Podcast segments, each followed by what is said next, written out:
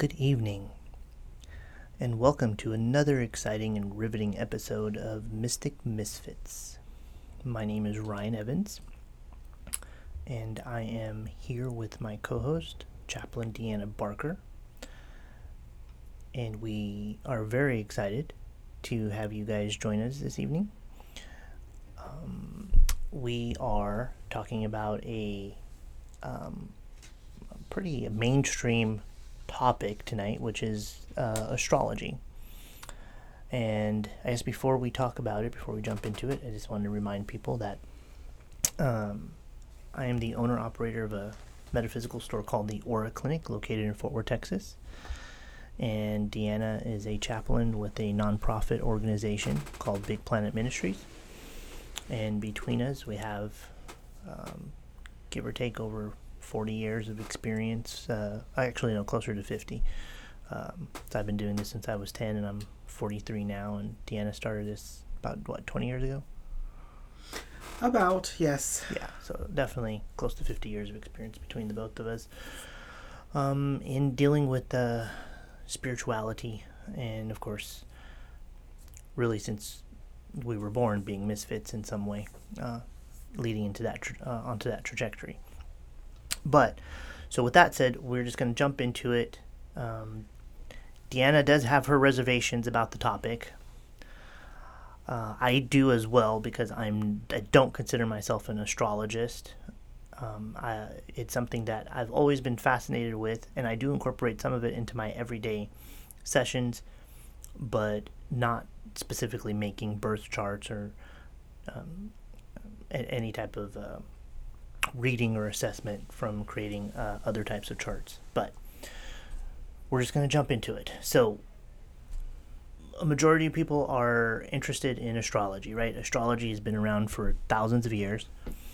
Primarily, it was rec- it was developed to uh, follow time, to um, to record time and be able to know exactly where where you were and where and where, and where you might be and what was going on. And just to help you tell time. That was basically the whole idea of it. But over uh, the millennia, it evolved, and every civilization put their own spin on it and added different aspects to it.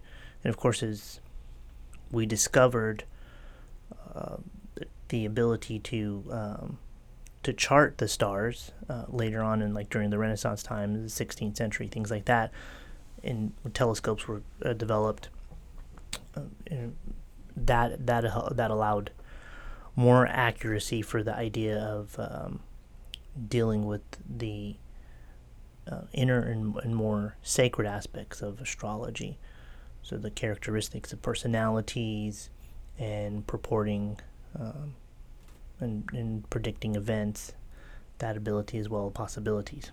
But for a thousand years, the idea of astronomy and astrology, the word was the words were infused together. Uh, it was the same thing. As uh, the idea of the Earth not being the center of the solar system, and the Sun obviously being the solar, the center, the the center of the solar system, uh, developed, and more planets were able to, like Neptune and Uranus later on, and um, Pluto, and the asteroid uh, uh, Charon or Chiron, however you pronounce it, uh, all of that began to change the idea of astrology. And then, of course, the two separated, and um, you have astrology, and then you have astronomy. But for such a long time, they were they were used interchangeably, and uh, astrologists basically were astronomers, astronomers, and vice versa.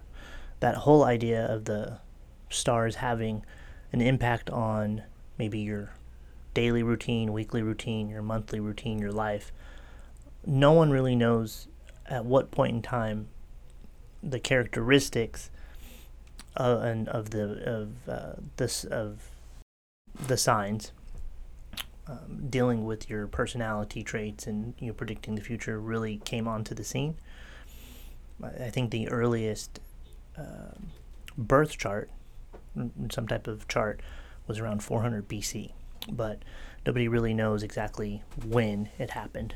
Um, kind of like the tarot cards. Uh, I mean, we have an idea like around the thirteenth or fourteenth century, but nobody really knows. It just it developed over thousands of years, and um, it is what it is today, of course. So there's a lot more that I'll talk about, but Deanna, I know that you've you've done some studying to get ready ready for this, and uh, basically, do you think astrology, from what you've studied, is bad? Is it evil? I don't think it's evil. I don't think it's bad. I just don't know if it's reliable.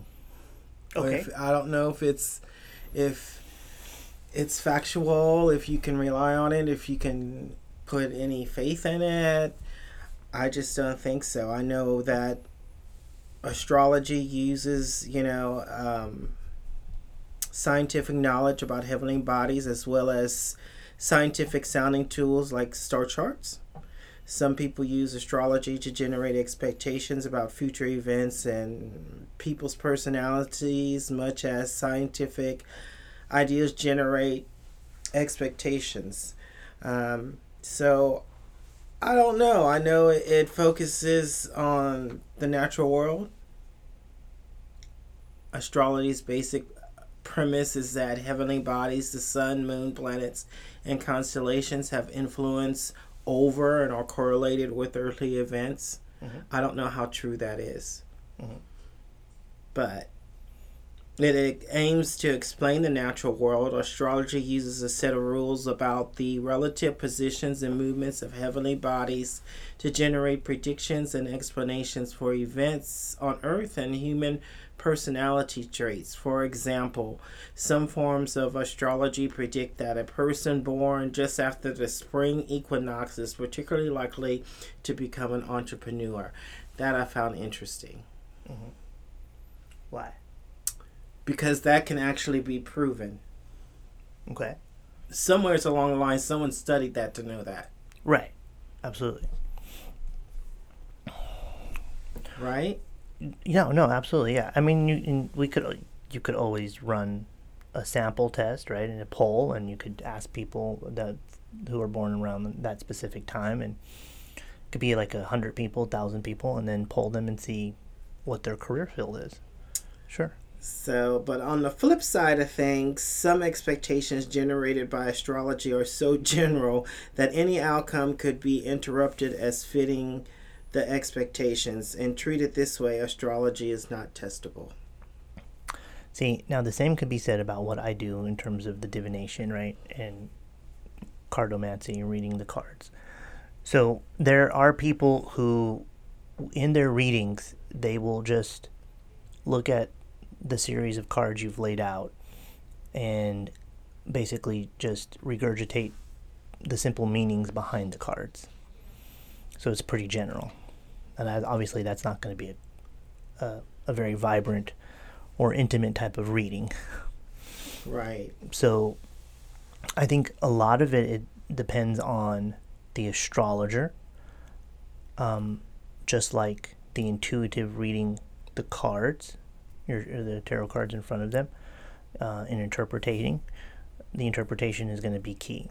So if, if a good astrologer is really um, studied, and they have, you know, they've been they have the experience backing them up. They're able to read deeper into the meanings of what the signs represent, the planets, um, the specific. If you have a, a you know a moon rising, or you have Cancer and Taurus in your house as well. Um, all, if you have all of those details, you're able to develop a story. Right. And just like I'm able to, because I know the deeper meanings of the cards, and my intuition kicks in, and I'm able to see those scenarios play out in my mind. Um, so I'm able to, you know, again, give a depiction of a story. I think a good astrologer can do the same. Again, just like what I do, you don't necessarily want to, you'll be waiting on Wednesday at eight p.m. to see if this happens. You have to take it into the larger context of what you have going on uh, to see how accurate it is, to see if some of these events may play out, or all of them, or just to see how it plays out, basically. So I, I'm going to say that it's it's definitely, it could be very, very general. But if you are with somebody that's experienced, um, who knows what they're doing, you could probably have a pretty accurate reading. But you're not going to get that from every person. I think it's hit and miss across the board. Does that yeah. make sense? Yeah, uh, that makes sense. That makes sense. I mean, I, I have, uh, I think it's uh, some kind of horoscope app on my on my phone that I I use daily. And you know, sometimes is extremely accurate. And sometimes it's not. It just, it really depends. And, and again, the people that are, you know, creating this information and putting it out, out there, you know, they, you want it to be able to catch and resonate with as many people as possible. But the details are going to be what it, it either delineates the truth or the facts, or it doesn't. So it's not, you're just not going to be able to, to it's not going to be able to respond or resonate with everyone, unfortunately. But in the for the broader context, Deanna, and you and I have talked about this, so I'm just kind of ju- going to jump into it. So there's a gentleman, and I think we, I mentioned his name either in the first or second episode. His name is Jordan Maxwell. And he has a show on Gaia, and it's called The Secret Life of Symbols. And he goes over the whole idea of the zodiac in in astrology in mm-hmm. the Bible, specifically Job thirty-eight, thirty-two, thirty-three. So, um, and, and he is who got me onto this idea of uh, is...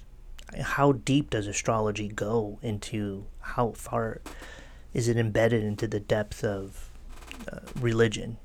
And it's it's embedded pretty deep. It's def- definitely the last fifteen hundred years or so, or longer, you know, maybe eighteen hundred years. Uh, because there are so many cathedrals or um, ancient sites where um, something has been built over it, where they are unearthing so many things where they, you see astrological zodiac signs uh, on these holy sites. Or in in churches, especially during the Renaissance time, you'll see a whole bunch of astrological symbols um, all over. Even in the in the stained glass uh, windows, you'll see that. Well, it goes back further than that. It goes and, back all the way back to the twelve tribes of Judea, the, the Jewish people, the twelve tribes. Right, yeah. you'll you'll see that. And, but I'm talking about just stuff that still exists right. today. That, like, we could see tangible buildings, things like that, uh, holy buildings. So the it, it, it has been around for a long time, and it's been embedded um, in religion. So Mister Maxwell points out, you know, of course, Job, and he points out the word Mazzaroth, mm-hmm. which basically means... Um, the zodiac, or ordinances of heaven. And when he points out um, this specific passage for Job, it says, "Can you bind the chains of the Pleiades?" Of course, the constellation. And that's Job what? thirty-eight, thirty-three. Okay. "Or loose uh, the cords of Orion?" That's the other constellation. "Can you lead forth a constellation in its season and guide the bear with her satellites? Do you know the ordinances of the heavens, or fix their rule over the earth?" So basically what, what that means is it's in, in it's implying um, the ordinances of heaven imply the word Mazzaroth. And the Mazzaroth, the word Mazzaroth is the Hebrew version from the Old Testament. And then the word oath, O T H, or oth, Um, that that word is very specific, and that means um, I have that somewhere. Uh, things to come, basically, things to come. Right. That's what it means. Right. Okay. So, and then it, he goes on to list many different examples uh, through Job, and then different parts of the Bible. Um, even in, in Genesis as well. Uh, but what is really fascinating is that that word Mazzaroth cannot be um, argued against in, in terms that it's there. All the Bible scholars um, know what it means, and in, in all the Bible dictionaries mm-hmm. or Bible commentary books or Bible study guides, it specifically says Mazzaroth is the zodiac, uh, signs, um, basically things, signs of things to come. Or things to come. So it, it, it is very specific. That that word is there, and it's been there, and it, it means what it means. So um, and then in order to understand it even more in that context, like I said, he was listing a few other things. Mm-hmm. Um, and then in John fourteen two, he says, it says, "In my Father's house there are many abodes." Some Bibles say mansions, and some say dwellings. And basically what that means is that um, you look at mansions versus abodes versus dwellings. Personally, I like mansions. yeah, yeah, who wouldn't like a mansion? But uh, basically what that means is that God lives in heaven, and the signs are, that's basically the um, the dwellings are where the, the signs lie, or mm-hmm. the sun, basically, where the earth is at at any point in time. And that's how they break that down even more. And when you look at, because um, he also had another example for, um, I think he had the, uh, let's see here. Yeah, I think he had the Harper Collins. Collins. Yeah, the Harper Collins Study Bible. Oh, no, I think it might have been the uh, maybe the Wycliffe Bible commentary. Mm-hmm. Um, so, yeah, uh, the Wycliffe uh, Bible commentary, basically, it, it goes into Job thirty-eight, twenty-two, thirty-eight. Uh, and it's basically saying, to qualify as director and judge mm-hmm. of man's life on earth, one must be able to govern the heavenly bodies that rule the earth. Note the repeated mention of the influence of the atmospheric and astral heavens on earthly affairs. So um, it, these individuals that study the Bible, the theologians and uh, the people that help um, break down the uh, ancient Hebrew, uh, they realize what, what it's what it's implying, and that is that we're talking about the zodiac. We're talking about astrology here. So it's it's in the Bible, and it doesn't refer to uh, it being evil. No, it doesn't. Yeah. So the idea of working with astrology, whether it's the uh, obviously it's it's not so much in today's world about telling time. We have other mechanisms for that, but it it, it does play that does continue to mystify us in terms of the idea that it can help to, again, predict those possibilities or help with characteristics of a person and what they might have going on due to, you know, any type of given astrological event that might be going on for them, or what their vulnerabilities might be during an astrological event or time frame, all types of things like that. Right, I agree with you. Well, I'm glad that you agree with me. So, I would definitely recommend for anybody that's, you know, interested in astrology or the controversy that surrounds astrology, because a lot of people are like, no, the, the astrology, the zodiac shouldn't even be in the Bible. Well, that is just due to plain out ignorance. I mean, it's just, it, that is somebody who's just very ignorant. Well, there's a good reason why it's in there that I found out, so. Tell us. With this word. The Mazzaroth? Yeah. Tell us. Okay. So, the Mazzaroth, also known as the Zodiac, as you point out, is an, is the name given to the pattern of stars found on the celestial equator, or ecliptic. The ecliptic is an imaginary zone of the heavens containing the twelve signs within, within which lie the paths of principal planets. It should be noted that the ancients were aware of only the five visible planets, namely Venus, Mars, Jupiter, Saturn, and Mercury, and through which the sun passes in its annual course.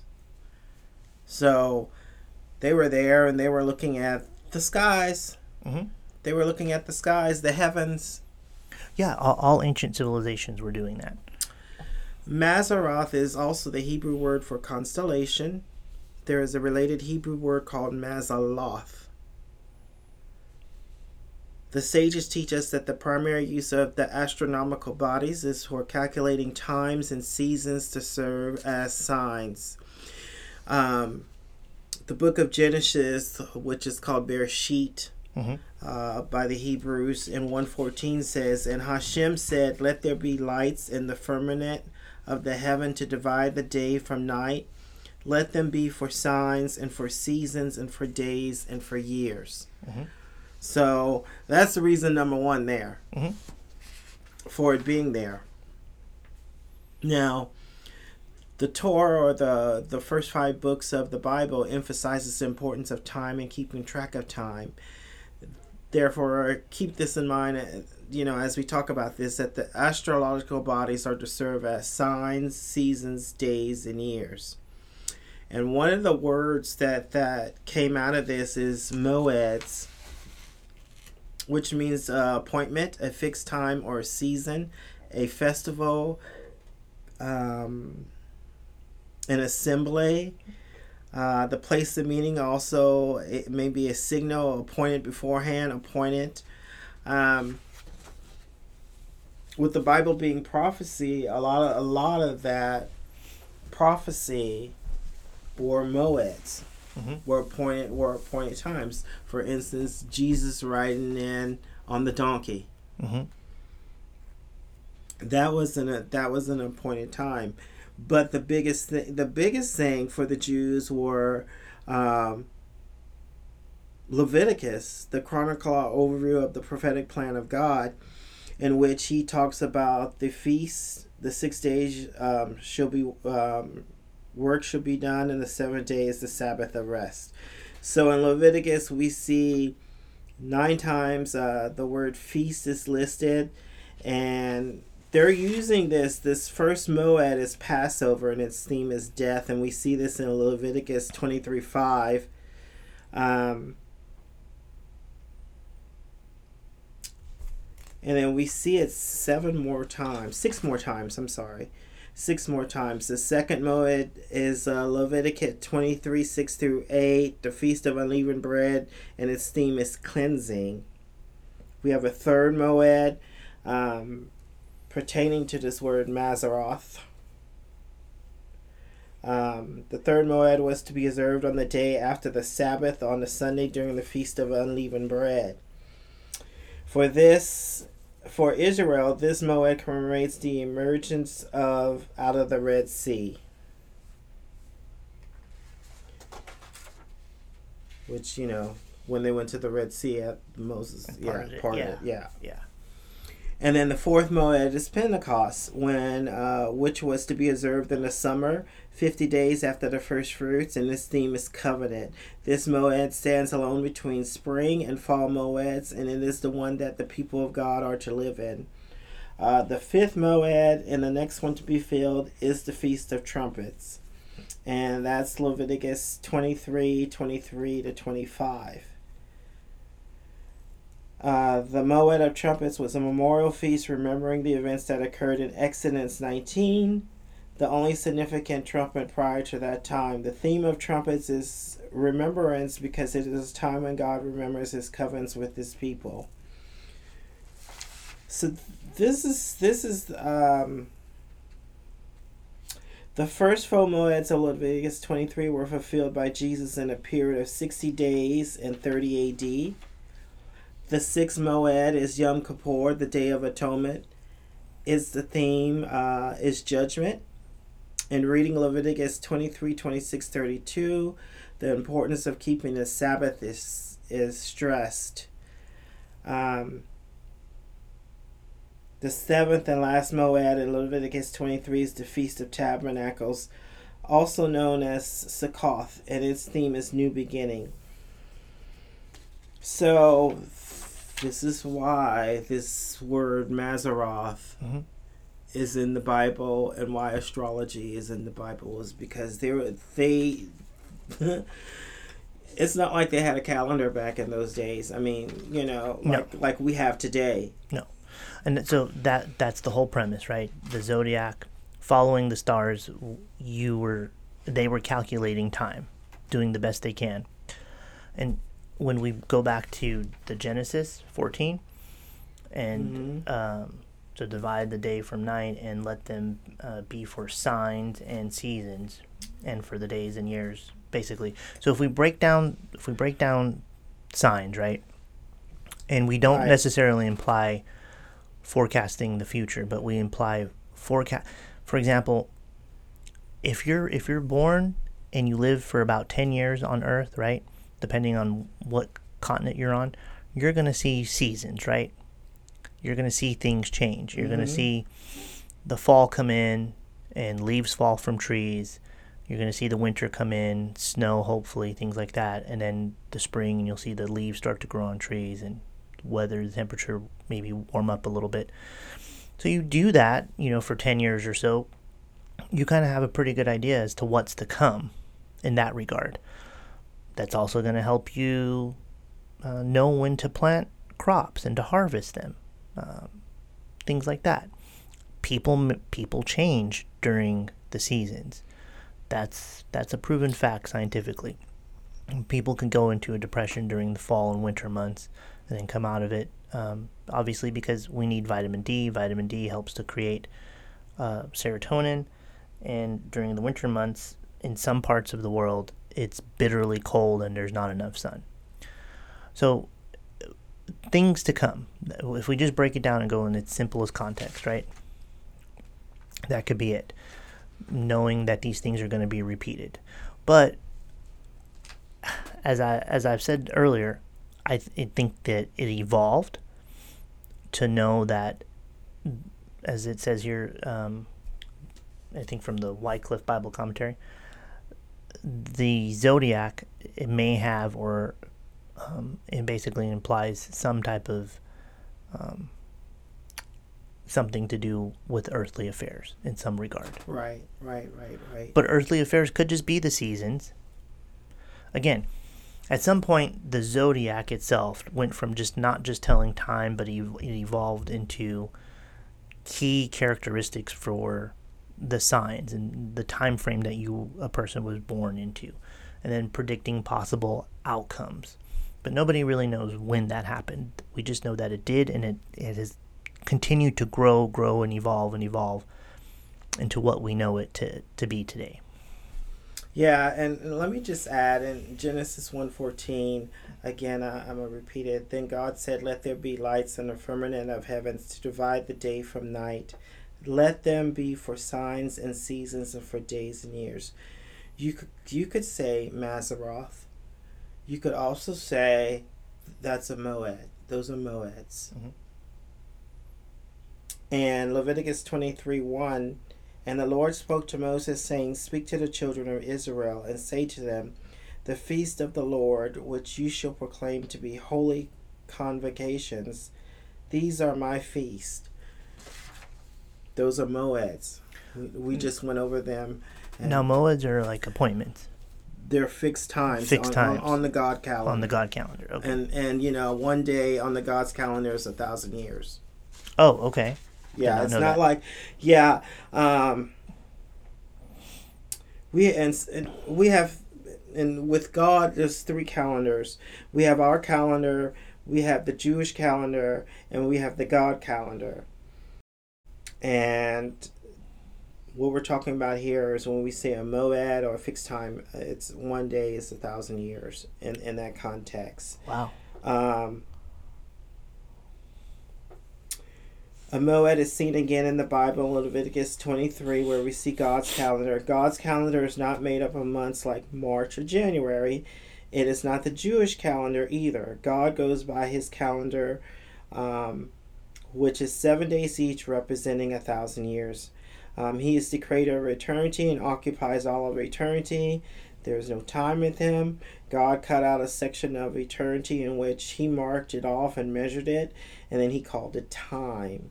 God um, gave and put in increments and marked it off with sevens. These calendar contains the feast. Please turn um, it's in Leviticus twenty-three one. Those seven feasts are the increments that he marked off with sevens. But this each is, day is a thousand years. Each so day like is seven thousand. Seven days on the God calendar, and each day seven is a thousand, thousand years. Yeah, give or take. Yeah. Okay. Yeah, because um, yeah. So on the God calendar, it, um, each day is seven years according to the Bible, and it not only states that uh, once, but it's stated twice in the Bible. Okay.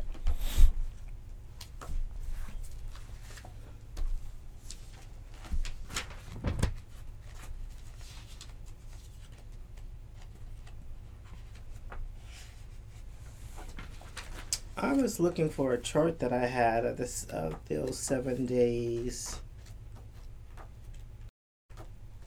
Oh, here we go.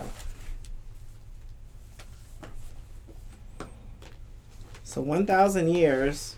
Um, day one and day two were during Adam's time and the, the days of chaos. Oh yeah, days of chaos. And then we have day three and four, um, which are the days of the Torah. Hmm. Okay, and then we have days five or six on uh, between four and five is when Jesus comes. Okay, and that's what it was saying. Um, Jesus fulfilled the first four of these. Okay, the first the first four thousand years or the four on the God calendar, the first four days he fulfilled those. And then in the latter days, we have day five and day six. And then comes tribulation. And then last, the day of rest of, of the Sabbath. So I would say we're somewhere in day six. Mm-hmm. Yeah. Feels like that. Yeah. Right. Feels like that every day. Tribulation, tribulation period. Or in tribulation period, towards the end and bordering on tribulation. Well, that I mean that chart is actually really cool. All, I do although, like that chart. Although I can't imagine it getting much worse than it already is, but um, oh, never say never, never say that because it it definitely can. But that's for a different topic. Um, so okay, so that was interesting. Um, So that's why that's why astrology is in the Bible, and that's why it's important. Absolutely. To be discussed in the Bible. So no, it's nothing bad about it. It's in the Bible, and you got pastors and and preachers saying, "No, we don't we don't believe in that." And so, well, you better believe in it because they believed in it back in the day, and it was handed by God as the decree. I just don't understand these these pastors and. and priests that say these things when the other theologians and the people that write the books about that help you study the Bible, these are theologians and people with people with master's degrees and doctorates that believe in God as well, but yet they understand how things were perceived two thousand years ago and four thousand years ago, and because the information is there. Just unfortunately, some words were misinterpreted, but the the content is there. I, and so why don't these people? Is it just because they're looking for fanaticism, or or um, they're they're wanting to go viral? Why do they do these things? Why do they say these things? That the zodiac is evil and all this other stuff. I know you and I kind of touched on it at some point I say, before. I say partially ignorance. I mean, that's what I think. Other half is. is personal belief. They don't. They don't want to believe, you know. But it's hard not to believe when the word Mazzaroth is is in the Bible and it tells you that the Hebrew word for it is constellation. Mm-hmm. Constellations. Well, I think of constellations. What do you think about? I think about the stars, the moon, the sun, the moon. Absolutely. the planets, the solar system, all of it. Right. And then planets that are light years away, millions of light years. I really just, it really just frustrates me so much, because not only are they, you know, pulling the ignorance card, right, but they're also tossing hate our way too. Or anybody that wants to you do their horoscope or read their horoscope, they're just they're they're just blazing that hate toward us. I mean, you could you could say, okay, you could probably say, you know, the zodiac signs are not in the Bible, but you can't say astrology is not in the Bible. No, no, you can't. Um, but yes, you could say that the constellations are, like, right. Orion and Pleiades. Um, and then, but no, the, the exact signs, no. Uh, the idea of Aries and Taurus. And right, and it... And it Gemini. Um, like I was saying, they went by the visible planets, Venus, Mars, Jupiter, Saturn, mm-hmm. Mercury, the ones they could see. You know, because obviously back back in those days they didn't have a telescope. No, no, not when we go back like, you know, two thousand, twenty-five hundred years ago. But um, there was something else I wanted to say.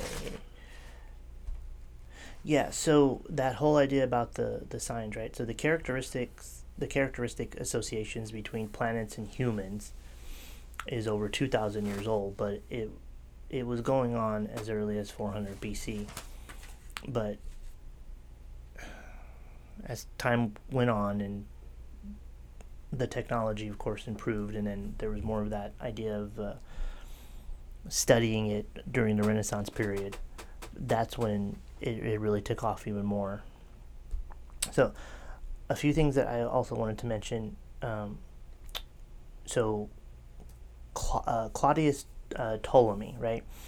He compiled an astounding catalog of one thousand twenty-two stars.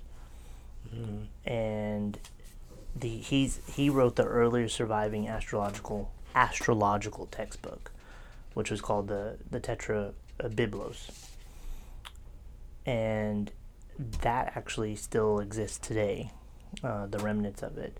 I know if you start Googling the Tetrabiblos, you'll see different... Um, you could buy it because it's been redone. Because it was in Greek, I think. Um, uh, ancient Greek. So in, so you could, I know that there was a... Through the Harvard Press website, um, you could get it as like thirty dollars, too, if you wanted to read that. Which is... Uh, I mean, that looks fascinating. I think I want to get a copy of that. But... So, some of the... Um, over the last... thousand years or so, um, you had Galileo, uh, Galileo uh, Kepler, Copernicus, and Tycho Brahe all regarded astrology as an important part of their discipline.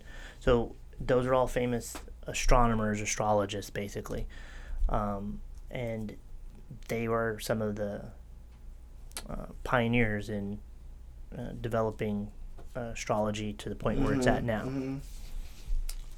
Let's see here. Yeah, that's it. So I have a astrology book here. It's called Parker's Astrology, New Edition, The Definitive Guide to Using Astrology in Every Aspect of Your Life. It's by Julia and Derek Parker. So this is a, f- a really good book that I've had for a while that goes over every aspect of astrology and breaks down each component of it and allows you to start develop. You know, basically helps you to start developing your own charts. So it is very, very informative, very educational. Um, it is not just a, a book about pseudoscience. It is a, a right. It is a breakdown of right. astronomy, because that is the foundation for astrology.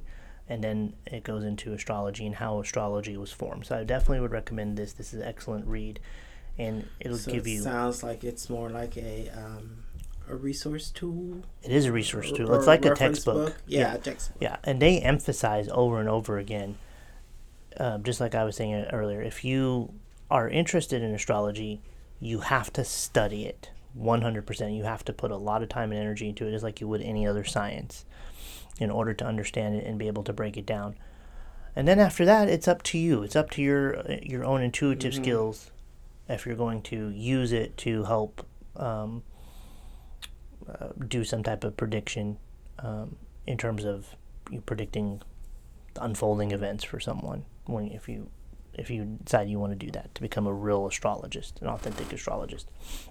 And of course, there are so many computer programs out there, and even websites, and you know, programs for your phone, apps for your phone, that you could put in your your date of birth and all this other stuff, and you know, it'll print out oh, something. Yeah, yeah. I, I've I've talked to several like um, psychic slash um, astrolog astrolog astrologers mm-hmm. astrologists, and they just need your name, your date of birth, and they'll print out your star chart and mm-hmm. what house you're in and all kinds of cool stuff. Yes, and that is that is very good, just to get a a baseline of an idea as to to see how general yeah. it could be, or things like that. And your day, time of birth. They need your time, time of birth, birth yeah. too. And location too. Um, but these guys here, uh, the Julia and Derek Parker, they specifically say, that's fine, do that, but in order for you to see how deep it could go, and how accurate it could be, you need to start doing your own charts in order to visualize and imprint that visually into your psyche, uh, to allow your intuition to come out more. So th- this is a this is definitely an excellent resource, and there are tons of books out there uh, regarding astrology. But like I said, in, like we just said, nowadays you have your phone, your app, you have websites that will. You enter that information, and then it'll print out that information for you. It's just, you know, general ideas, basically pre pre-created um, information uh, about, you know, specific attributes for the day you may have been born on. But there, it it still, as as good as that may be, it's not a substitute for someone with experience really creating a chart for you, and using their own intuitive skills as well to read between the lines. I agree, absolutely. Yeah. No, astrology is a fascinating subject, and is definitely something that I'm going to try to get more involved with. I think now that I'm older, I'm I'm at a better point to understand it more, because it is it is very difficult. And it's as much difficult as I, because it has so many angles to it. Yes, it has a lot of different angles to it, and. Uh, of course, there's math involved, and I'm just not good at math at all. Well, that's why you need one of those those computer programs where you just punch in all the information and hit enter, and and then it just does it. It yeah. just does it. Well, I'm not gonna lie, I'm probably gonna get one of those, but I definitely want to learn how to do charts myself. Um, so that's that's definitely what I'm gonna do. Uh, I mean, I've always been interested in, in the signs, of course, but. I'm also, my my specific um, interest is the day, the day you're born on, because there's a lot of uh, astrological meaning behind the number, um, and I'm not talking about necessarily numerology, but what that is represented yeah. by, um, and well, I'm going to save that that for another topic, another day. So, with that said, I think we're done with astrology. I mean, basically. The take home from this from this segment is, if you're interested in astrology, don't consider yourself a misfit, because you're not. Astrology has been here for thousands of years. It is in the Bible, and it is something that should be used, maybe nurtured and cultivated, and you can certainly play with it in terms of uh, experimenting with it, and you know, hopefully becoming um, better and better at it, more experienced with it. But just because you follow it and you ask people, hey, what's your sign, it doesn't mean you're some kind of freak or misfit. Now, you might be hitting on them, hey, what's your sign, baby? But if that's your thing, so be it. But otherwise, it's it, it does not constitute you as being evil. So definitely get that out of your mind, and if somebody says that, then point them to exactly where it says Mazzaroth in the Bible and tell them, go figure that out for yourself. Fucktard. All of the Leviticus is is uh, astrology. Well, there you go. And he didn't even cover Leviticus in his um, T V show. Oh, maybe we could come back and you could tell us some more stuff about that. The first chapter, first chapter of Genesis, Bereshit, uh, one fourteen. There you go. It's astrology. We'll have to come back and visit this topic. So, with that said, we are going to go ahead and conclude this segment of um, of our podcast. This is the fourth episode. Yay! Four episodes in. Unfortunately, I don't know what our our next show to- our next show's topic is going to be. But it actually, we were kind of thinking that maybe we'll just kind of leave it open and just talk some about some other stuff, just a whole bunch of stuff. And we're also looking for a special guest. So if you are interested, send us an email, contact us. We're definitely looking for special guests. We're interested. And you don't necessarily have to be somebody that pursued a spiritual path and is, you know, L G B T Q. I mean, if you are, that's great. But just anybody that might consider themselves a misfit um, for any reason, um, because you're, uh, just because of the way you grew up or how different you might be. I mean, Mystic Fits, Mystic Misfits is open to everybody we uh, who might just be considering themselves a misfit. But ideally, if you did pursue a spiritual path and uh, you have cause for concern because you, people say you're weird or a freak, then yeah, we definitely want to hear from you. So please remember to check out our website, mystic misfits dot net. And now we do have a, a Facebook page too. So just uh, Google or on Facebook search Mystic Misfits. And we'll... We're definitely going to have a TikTok and Instagram here pretty pretty soon. I'll get to work on that this week. So you'll have all kinds of ways to see our little segment videos and to reach out to us as well. So hopefully um, let us know how we're doing. And if you guys have any questions or something you want us to talk about, go ahead and email us. It's mystic misfits twenty-one at gmail dot com. Or if you want to be a, you know, potentially a a guest on the show. Anything you'd like to say? I just want to say, you know, sometimes, guys, I get nervous and I read really fast or I talk really fast. So if I'm if I do that and you have questions, please please write us or write me. Oh, absolutely. For clarification. Yeah. Look, this is not easy, obviously. Deanna and I sit down in front of people all the time and we talk, but doing so with a microphone in your face changes the whole dynamic, the entire environment, and it can make a person very nervous. So, you know, this is, again, our fourth episode. So I think we're getting better and better, and definitely um, I'm nervous, you're nervous, but uh, just between the two of us, it does it does flow. So, but yeah, if you guys have any questions about that, just, you know, email us and um, we'll get we'll get back to you. So with that, thank you for tuning in, and we wish you guys a good evening and many, many blessings to come. And tune in next week, next Wednesday, for the fifth episode of Mystic Misfits.